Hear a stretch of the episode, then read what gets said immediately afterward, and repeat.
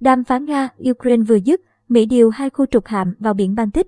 Bộ Quốc phòng Nga ngày 8 tháng 3 thông báo hạm đội Baltic của nước này đang theo dõi hai khu trục hạm tên lửa dẫn đường của Hải quân Mỹ. Các lực lượng và phương tiện của hạm đội Baltic đã bắt đầu theo dõi hành động của hai khu trục hạm tên lửa dẫn đường của Hải quân Mỹ, gồm USS Donald Cook và USS Forrest khi chúng đi vào biển Baltic.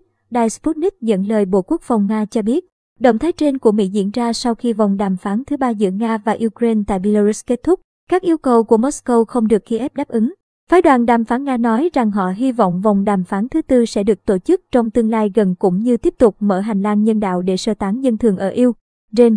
Trước đó, ngày mùng 7 tháng 3, Chủ tịch Hội đồng Tham mưu trưởng Liên quân Mỹ, GCF, Mark Milley tuyên bố Washington sẽ tăng cường sự hiện diện quân sự tại Lithuania, đồng thời gửi xe bọc thép, pháo và hệ thống phòng không.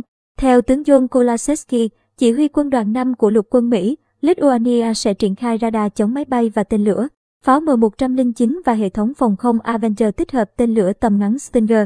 Không quân Mỹ cũng điều tiêm kích F-35 tới căn cứ không quân ở thành phố Sulii, Lithuania, nơi đồn trú của lực lượng đặc nhiệm Mỹ, nhằm bảo vệ không phận của các nước đồng minh vùng Baltic.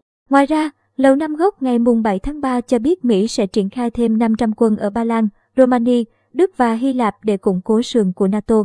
Phát biểu tại một cuộc họp báo, Thư ký báo chí Lầu Năm Góc John Kirby một lần nữa khẳng định Washington sẽ không gửi quân tới Ukraine. Về cuộc xung đột Nga-Ukraine, ông Kirby tiết lộ Nga chưa thể kiểm soát hoàn toàn Ukraine, thậm chí chỉ chiếm được các thành phố nhỏ. Lực lượng Nga đang chiến đấu bên ngoài thành phố Kharkiv và bắt đầu gây áp lực cho thành phố Chernihiv ở phía bắc, ông Kirby nói. Cùng ngày mùng 7 tháng 3, Tổng thống Nga Vladimir Putin cho hay chiến dịch quân sự đặc biệt ở Ukraine sẽ do quân chính quy đảm nhận không bao gồm quân, nghĩa vụ và họ sẽ đảm bảo an ninh và hòa bình cho người dân Nga.